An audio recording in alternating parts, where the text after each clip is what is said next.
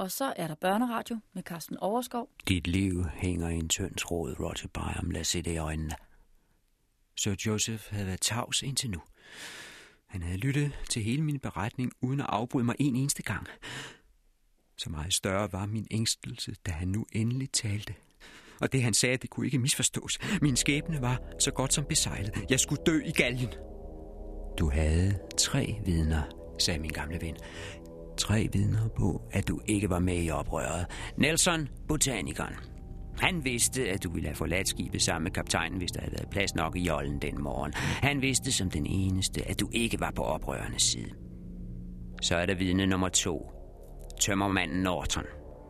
Han kunne have bekræftet, at styrmand Christian havde til hensigt at forlade skibet i hemmelighed på en lille tømmerflåde natten før. Det var Norton selv, der havde bygget den til ham. Norton kunne altså have bekræftet, at oprøret ikke var planlagt lang tid i forvejen, og at ingen havde aftalt noget som helst natten før, heller ikke dig. Endelig havde du et vidne nummer tre. Din kadetkammerat Robert Tinkler. Han hørte, hvad du snakkede med Christian om den nat. Tinkler ville kunne bekræfte, at Christian kun tænkte på at komme bort fra skibet, slippe væk fra kaptajn Bligh. Og så i øvrigt få en besked hjem til sine forældre om, hvad der var sket. Det var der, du kom ind i billedet, Byam, og kun der. Du lovede at tale med hans far og mor, når du engang kom hjem til England. Ord som oprør blev slet ikke nævnt. På det tidspunkt, få timer før, var der ingen, der tænkte på at holde Bligh op og tage magten på skibet. Ingen gang Christian havde skænket det en tanke. Tre vidner. Flere havde du ikke, Byam. Men det var gode og troværdige vidner. Rigeligt til at overbevise krigsretten om din uskyld. Der er bare et lille problem. Norton blev dræbt af de indfødte på Tofora allerede dagen efter. Og Nelson døde af tørst og tropefeber, inden jollen nåede til Kupang. De to har været døde og borte i tre år. Tilbage er der Tinkler. Han var heldigvis blandt de tolv overlevende, der kom hjem med kaptajn Bligh. Men hvad er der blevet af ham siden? Jeg skal gøre, hvad jeg kan for at finde Tinkler til dig. Men højst sandsynligt bliver det umuligt at opspore ham så mange år efter. Lad os se det i øjnene, Byam. Dine vidner er væk. Dit forsvar eksisterer ikke. Du kommer til at betale den fulde pris for mytteriet på Bounty.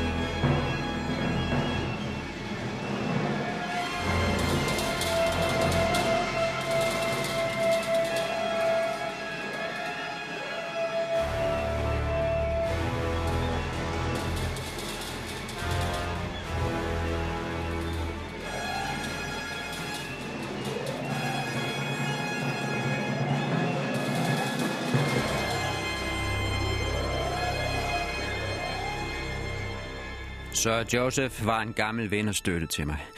Han kunne tillade sig at sige tingene lige ud. Sådan set var det hans fortjeneste, at jeg overhovedet fik chancen for at komme med på Bounty oprindeligt. Det var ham, der ville have undersøgt sproget på Tahiti, den opgave, jeg blev udset til. Og nu, da det hele var gået galt, så var det også ham, der kendte flåden indefra. Han vidste nøje, hvordan en mytterisag finder sted. Hvordan dommerne tænker, hvor meget der står på spil for flåden. Et mytteri, det ryster jo hele grundlaget for marinen. Hvis disciplinen først krakkelerer, og folkene begynder at gøre oprør mod deres kaptajner og admiraler, ja, så eksisterer der ikke nogen flåde mere. Der skal slås hårdt ned hver gang.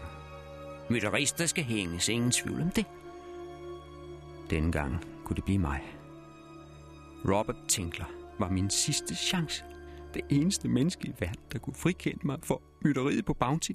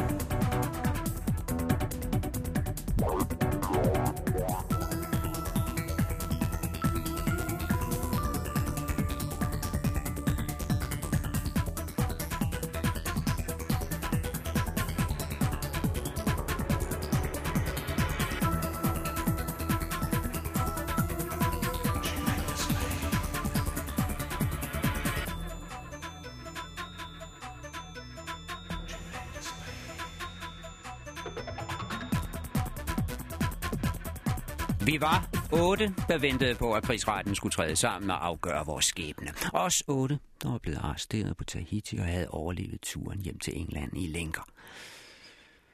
Nu sad vi som fanger på linjeskibet Hector i havnen i Portsmouth. Vi skulle igennem en lang retssag, og bagefter ventede galgen. Eller rettere sagt, et reb fra en rå, for vi skulle hænges i masten fra et af flådens skibe. Det er en gammel skik, når det drejer sig om ulydighed og mytteri inden for marinen. Vores sag var altså et rent militært anliggende. Det er derfor, jeg kalder det en krigsret. Vi sad i arrest på Hector. Og selve retssagen, anklagen, forhør, dom og så videre skulle foregå på et andet krigsskib, Duke. Begge lå i havn, ganske vist, men faktisk kunne vi risikere at blive dømt til døden, uden på noget tidspunkt at have sat foden på engelsk jord.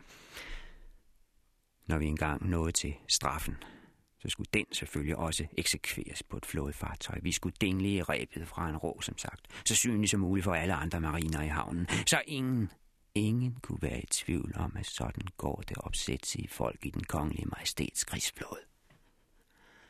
Nogle af os skulle ende i råen. Det var afgjort på forhånd. Spørgsmålet var kun hvem.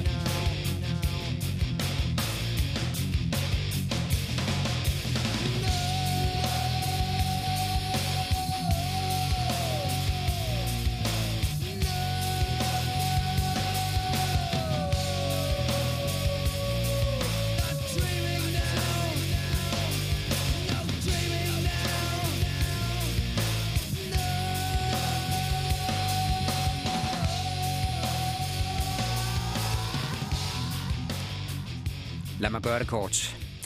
Tre af os var dømt på forhånd. De havde uden tvivl været med i mytteriet. De ville blive hængt under alle omstændigheder. Så var der tre, som lige så sikkert ville blive frikendt, fordi de helt tydeligt havde været imod mytteriet den skæbnesvangre morgen. Tilbage var der tre, som svævede mellem liv og død. Morrison, Muspratt og jeg.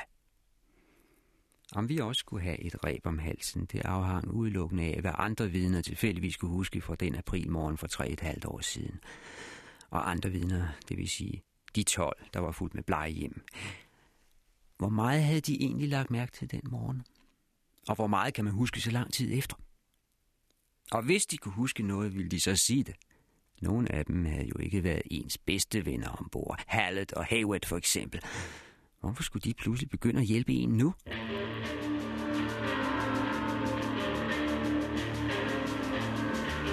Det vigtigste vidne var selvfølgelig Bligh. Kaptajnens ord vil altid veje tungens, når man skal have opklaret en sag til søs. Men hvad, hvis han huskede forkert? Hvis han havde misforstået noget, som vi alle sammen gør i hektiske, hadefulde øjeblikke?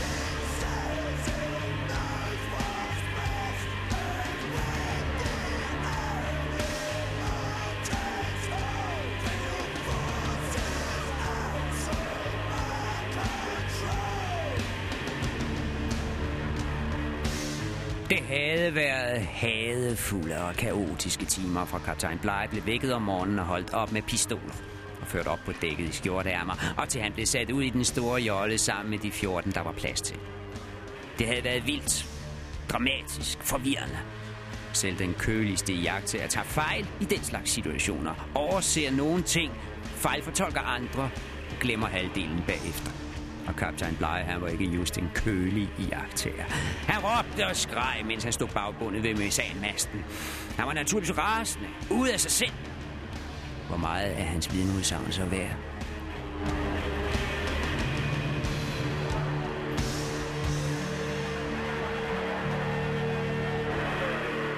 Jeg vidste allerede, at min rolle havde misforstået totalt. Bligh, han var overbevist om, at mytteriet var en sammensværgelse, at styrmand Christian havde aftalt det hele på forhånd med en anden, og at den anden var mig.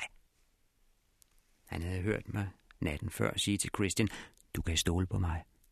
De ulyksalige ord, jeg havde sagt op på dækket i tropenatten, du kan stole på mig. Bagefter var Bligh helt sikker på, at det var mytteriet, vi stod og aftalte. Og for så vidt, så forstår jeg det godt. Hvad skulle han ellers tro? Men den lille misforståelse kunne nemt koste mig halsen. Det værste var, at Bligh slet ikke var til stede ved retssagen. Jeg havde ingen mulighed for at gøre indtryk på ham, for han havde allerede fået en ny kommando og var på vej til Stillehavet igen som kaptajn for et nyt skib. Blighs forklaring var skrevet ned for flere år siden. Det var den rapport, han afleverede til admiralerne, da han kom hjem, og den stod fast. Man kan jo ikke så godt diskutere med en mand, der befinder sig om på den anden side af jordkloden. Det stod sort på hvidt i Blighs rapport. Ord til andet, og de ord, de kunne ikke ændres.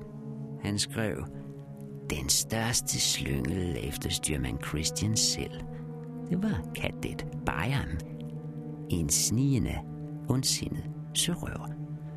Det var altså mig. Og der var kun tre mennesker, der kunne have rettet den misforståelse.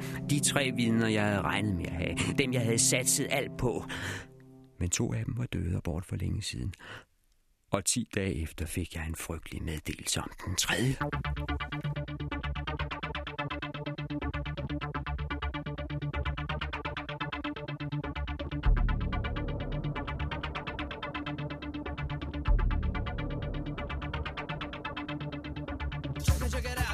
Check it, check it out, bring it, bring it on, bring it on, come on, come on, check it, check it out, check it out, check it, check it out.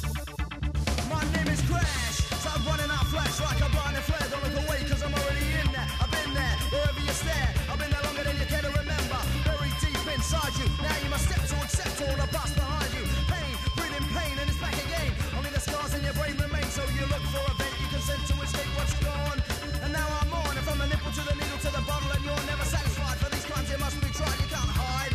Cause I am reality, your birthright is a word of insanity, disconnected legacy, and you will never see an end to the global savagery, continuing to feed your desire.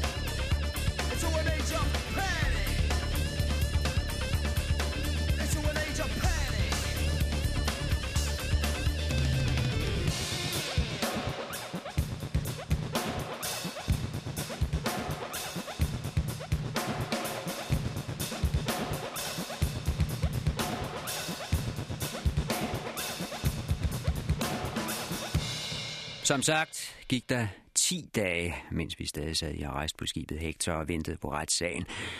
Så kom brevet fra Sir Joseph. Jeg har det stadig den dag i dag. Nu er det gulnet og læset, for jeg har haft det brev mellem fingrene tusind gange. Det mest skæbnesvangre brev, jeg nogensinde har modtaget. Hver gang jeg tager det frem fra skuffen, fryser mit blod til is. Som det gjorde første gang, jeg fik det i hænderne. Kære Byam, skrev Sir Joseph. Jeg beklager, at jeg ikke kan komme personligt og give dig denne meddelelse. Jeg ville hundrede gange hellere have gjort det mundtligt, men jeg er desværre forhindret. Jeg gik i gang med at finde din kadetkammerat Tinkler, så snart jeg nåede tilbage til London, og jeg sporede ham ret hurtigt. Det viser sig, at Robert Tinkler forlod flåden kort efter, han kom hjem sammen med Bligh. Han fik straks hyre som anden styrmand ombord på et handelsskib, der skulle til Vestindien. Den første rejse varede et år, og det lader til, at han klarede sig godt inden for handelsflåden og snart skulle forfremmes til første styrmand, så han tog en rejse til. Det er et år siden nu. Nu kommer de dårlige nyheder. I mellemtiden er skibet nemlig meldt savnet. Man mener, de er gået ned med mand og mus under en orkan ved Cuba. Du må nok se i øjnene, at Robert Tinkler er død. Det er en katastrofe for dig, jeg kan lige så godt sige det rent ud. Men, men alt er ikke tabt endnu. Din situation er ikke helt håbløs. Og så videre, og så videre, og så videre. Så Joseph prøvede så godt han kunne at mildne slaget. At trøste mig i det brev, opmuntre mig til det sidste. Men alvoren i det stod mig helt klar. Uden Tinklers vidneudsagn var min sag så godt som tabt på forhånd. Uanset hvor meget man vendte og drejede det, Robert Tinkler var den eneste, der vidste, hvad Christian og jeg havde stået på dækket og snakket om natten før. At det ikke drejede sig om myteriet, da jeg sagde, du kan stole på mig. Men den viden, som kun han havde, det var nu gået til grunde for altid. Da Robert Tinkler blev suget ned i det brølende hav omkring Cuba, trak han mig med sig i døden.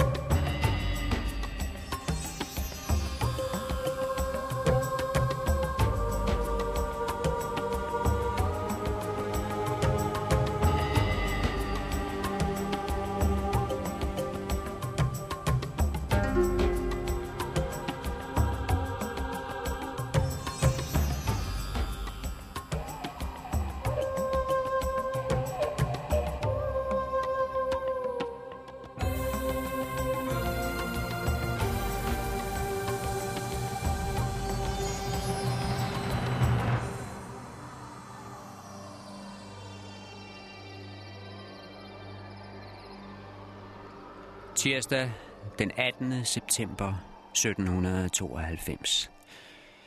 En typisk efterårsdag i England. Det havde regnet hele natten. Ved otte-tiden om morgenen var det slået om i støvregn. En stille silen, der lagde et slør over alle de mægtige orlogsskibe, der lå i havnen. Som så mange gange før sad vi fanger i en af bådene fra Hector og blev rodet tværs gennem havnen i morgendisen. Mellem disse geleder af grå skibskæmper, under denne gigantiske masteskov, som man kun lige kunne ane rejse sig mod den slørede morgenhimmel. Sagen havde stået på i flere uger nu. Dag efter dag havde de færget os frem og tilbage mellem Hector og det andet linjeskib Duke, hvor dommerne var samlet og forhørene foregik. Men i dag var sidste gang.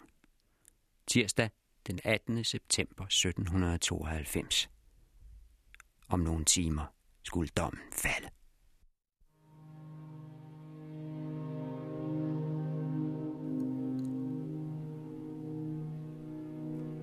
Klokken ni lød kanonskuddet fra Duke. Kun et enkelt dæmpet brag i regntågen. Men det gav ekko over hele havnen. Nu vidste alle i Portsmouth, fra den mindste matros til den højeste admiral, at retten var sat over mytteristerne fra Bounty.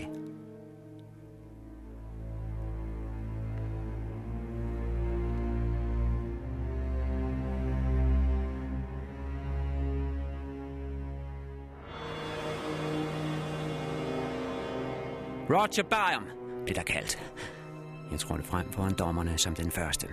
Har de noget at tilføje til deres forsvar? Nej, sir. Og alle otte blev stillet samme spørgsmål og gav det samme svar. Det varede kun ganske få minutter. Ingen af os havde mere at sige til sit forsvar. Alle vidner var hørt. Alle kendsgerninger noteret. Retten var klar til at fælde dom. Tilhørerne blev bedt om at forlade den store kaptajnkahyt. Dommerne skulle votere i en rum. Vi anklagede blev ført ud på dækket og ned i fordybningen ved fokkemasten. Der kunne vi stå og vente på afgørelsen. Stærkt bevogtet naturligvis, mens venner og forsvarere og familie strejfede hvileløse om på Dukes dæk.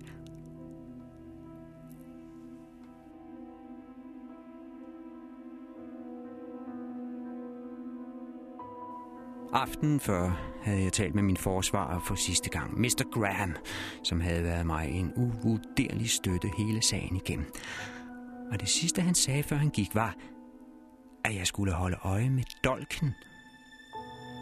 Når jeg blev ført ind til domsafsigelsen, ville der ligge en dolk på dommernes bord. Hvis den dolk lå på langs af bordet, var jeg blevet frikendt. Men hvis dolken lå på tværs og pegede ud mod mig, når jeg trådte ind, så var jeg kendt skyldig og dømt til døden.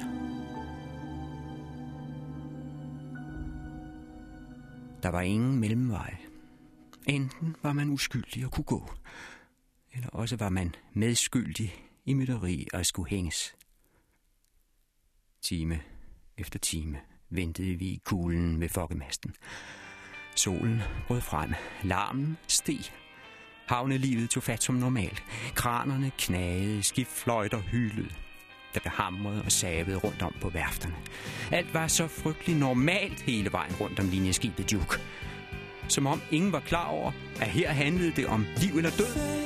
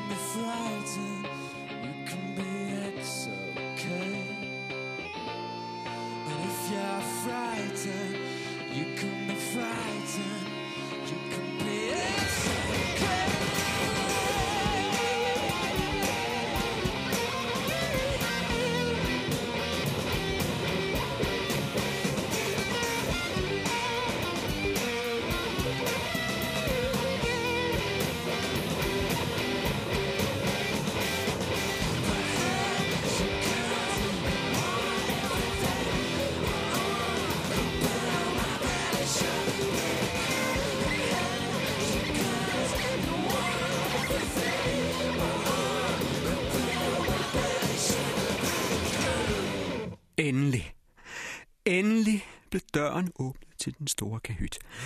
Skibssergenten kom ud og kundgjorde til alle sider, at nu var der adgang igen. Tilhørende strømmede ind, og da de var på plads, blev vi anklagede kaldt ind, en efter en for at få vores dom. Gud være lovet, stod jeg øverst på listen. Roger Byam, blev der råbt. Og først synes jeg, det lød som navnet på en fremmed, som om jeg aldrig havde hørt det navn før.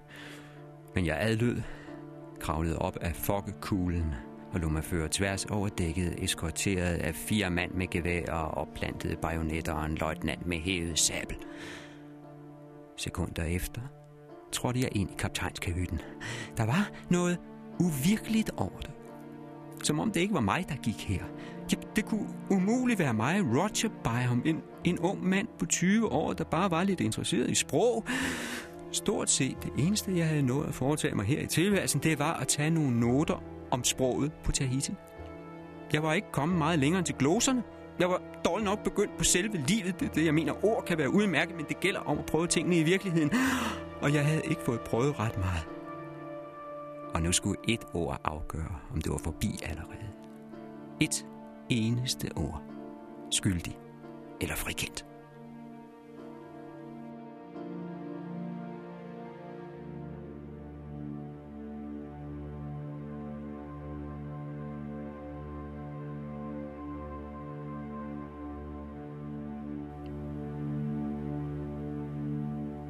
Og så viste det sig, at ikke engang det ord var nødvendigt, for der lå dolken. Den lå helt tydeligt på bordet foran retsformanden, den øverste dommer, hans excellence viceadmiral og øverstkommanderende for hele flåden i Portsmouth, Lord Hood.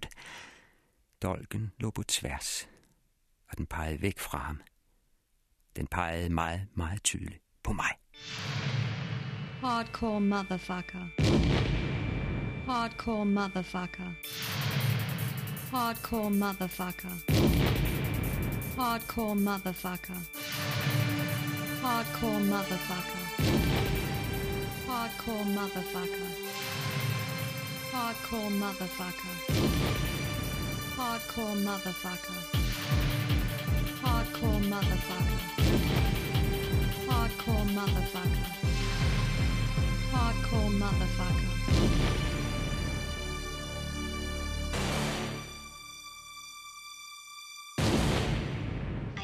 Destructiveness comes from.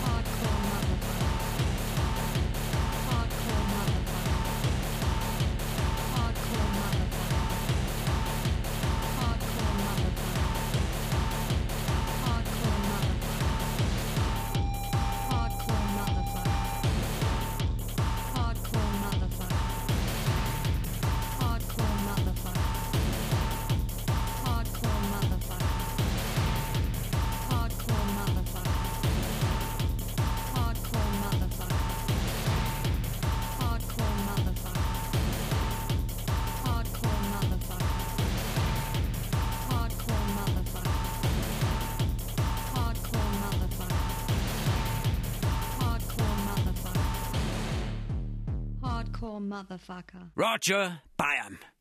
Efter at have hørt alle de vidneudsagn, der er aflagt i forbindelse med den anklage, der er rettet imod dem. Og efter at have påhørt, hvad de selv havde at sige til deres forsvar, og efter moden og omhyggelig overvejelse, er denne høje ret nået til den konklusion, at anklagen mod dem er berettiget og bevist. De er derfor dømt, Roger Byam, til at lide døden ved hængning ombord på et af hans majestæts krigsskibe. Tidspunktet og stedet for straffens eksekvering vil blive fastsat af flådens øverste myndighed, nemlig Admiralskommissionen for Storbritannien og Irland. Jeg blev stående. Altså, jeg vidste udmærket, at disse var ordene, der ville ikke blive sagt mere. Men inderst inde kunne jeg ikke tro det. Der måtte komme en tilføjelse. Der, der, der måtte komme et ord til. For eksempel ordet noget. Men de eneste ord, der kom, lød fra skibssergeanten: dommen er kun gjort, før fangen væk. Næste!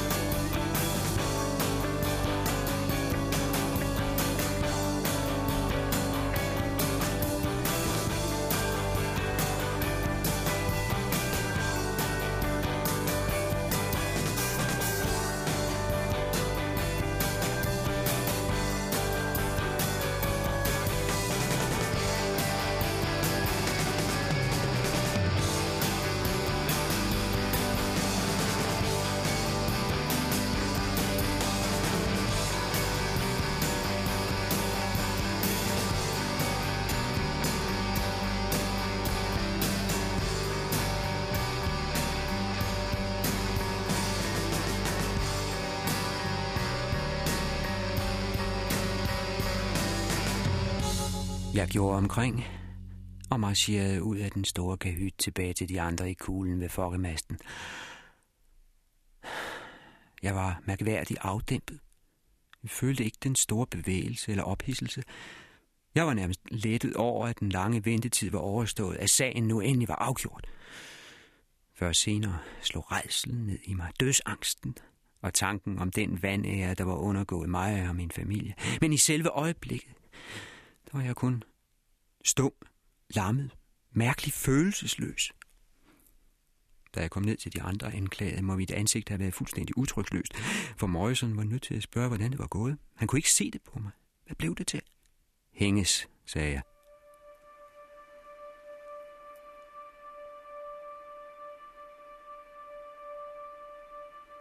De næste mange dage, september, oktober, mens vi sad på Hector og ventede på at blive hængt.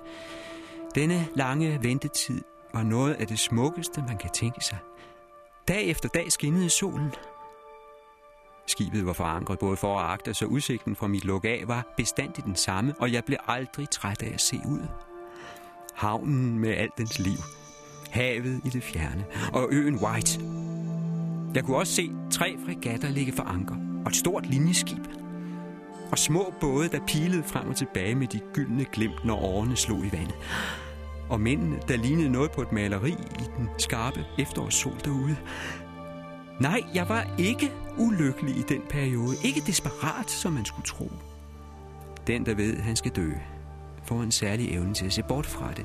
Skæbnen er uafvendelig, ja. Dommen kan ikke omstødes. Tiden nærmer sig ubønhørligt. Man ved det. Men man tænker kun på det i glimt. Det meste af tiden er man fuldstændig rolig. Kun om natten kunne jeg blive grebet af rædsel. Virkelig rædsel i mørket for min snarlige død. Mit hjerte sad som i en skruestik.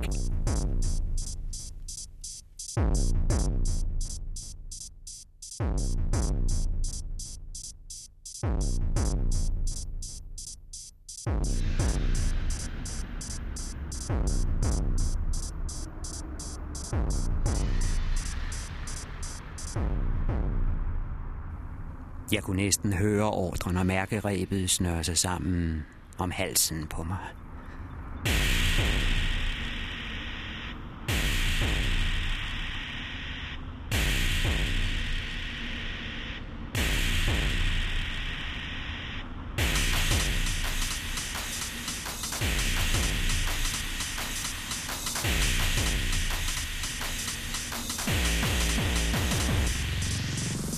Jeg mærkede, hvordan det ville blive, når de hejsede mig op under rånokken. Jeg synes klart, jeg kunne skelne de sidste ord, der nogensinde skulle nå mit øre. Gud nåede og trøste dig.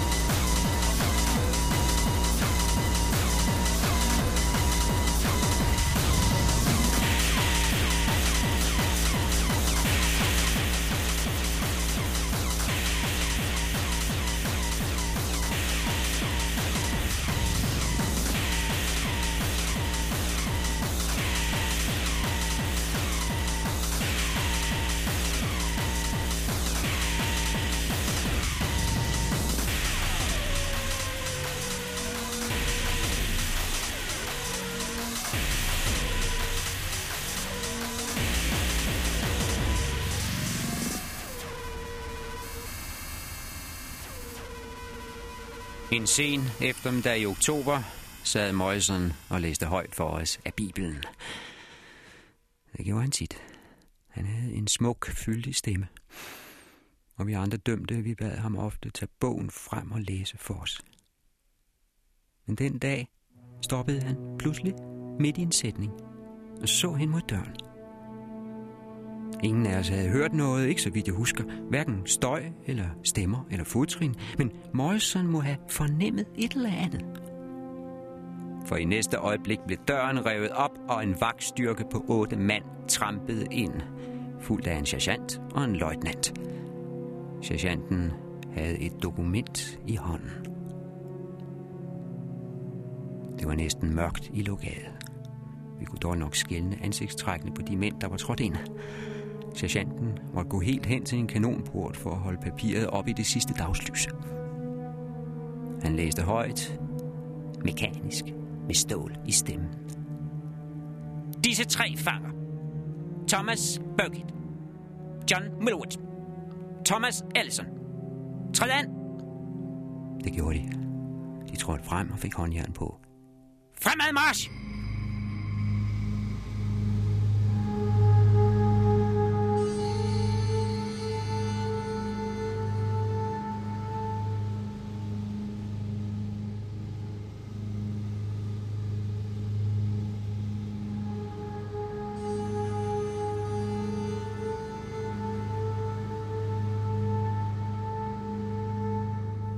Et øjeblik efter var de væk, og døren smækkede og låst efter dem. Ikke et ord havde vi fået sagt til farvel. Vi stod bare som lamslået. Lidt efter kunne vi ane en båd lægge ud fra Hector i halvmørket. En båd med tre mænd i lænker, der blev roet over mod et andet skib, Brunswick. Så vidste vi, fra hvilken rå vi skulle hænge. I morgen var det deres tur, Burkett, Melwood og Ellison. klokken elleve formiddag skulle deres hjerter slå for sidste gang. Spørgsmålet var kun, hvornår turen kom til os.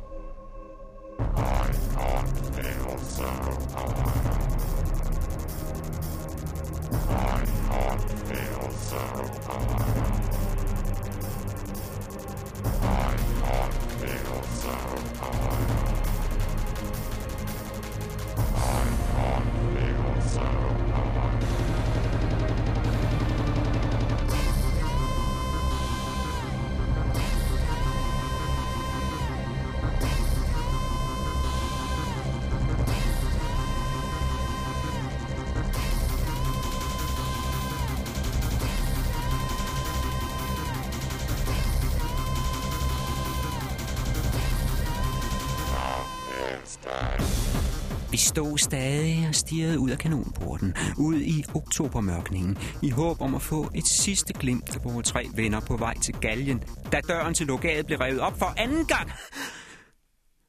Vi vendte os tungt, men roligt. Vi havde set vores skæbne i øjnene. Men det var ikke marinesoldater dengang. Det var Sir Joseph fra London. Han kom styrtende ind. Han hev efter vejret, som om han havde løbet hele vejen. Og jeg kunne se, at han var stærkt ophidset over et eller andet. Byam, Byam, stønnede han. Min, min, min kære dreng. Mere kunne han ikke få over sine læber. Jeg følte det som en syl, der blev stukket gennem mit hjerte. Alle stirrede frem og tilbage mellem Sir Joseph og mig. Han måtte have fået datoen på vores henrettelse. Han havde jo sin gang i, i flådeledelsen. Og nu kom han nedbrudt på krop og på sjæl, for at meddele os det sidste, et menneske har brug for at få at vide. Vores dødsdag. Nej. Nej. Han magtede ikke at styre sin tunge. Han kunne ikke sige mere. Han kunne ikke få ordene frem. Så Joseph famlede under frakken og fik med uhyre besvær fat i sin lommelærke. En flad flakon af sølv med hans yndlingswhisky. Fik den trukket frem, og med rystende fingre skruede han proppen af, før han sank sammen på den nærmeste stol og drak. Jeg satte mig også ned. Mine ben vaklede under mig, som om jeg havde været syg og ligget til sengs i et par måneder. Rystede over hele kroppen, skønt jeg af al magt forsøgte at bevare fatningen, stive mig af. Gudskelov var det mørkt. Jeg håber ikke, de andre kunne se min skælven. Jeg var fortabt, det vidste jeg nu. Nu behøvede Sir Joseph blot åbne munden og fortælle mig, hvornår jeg skulle betale med mit liv for mytteriet på Bounty.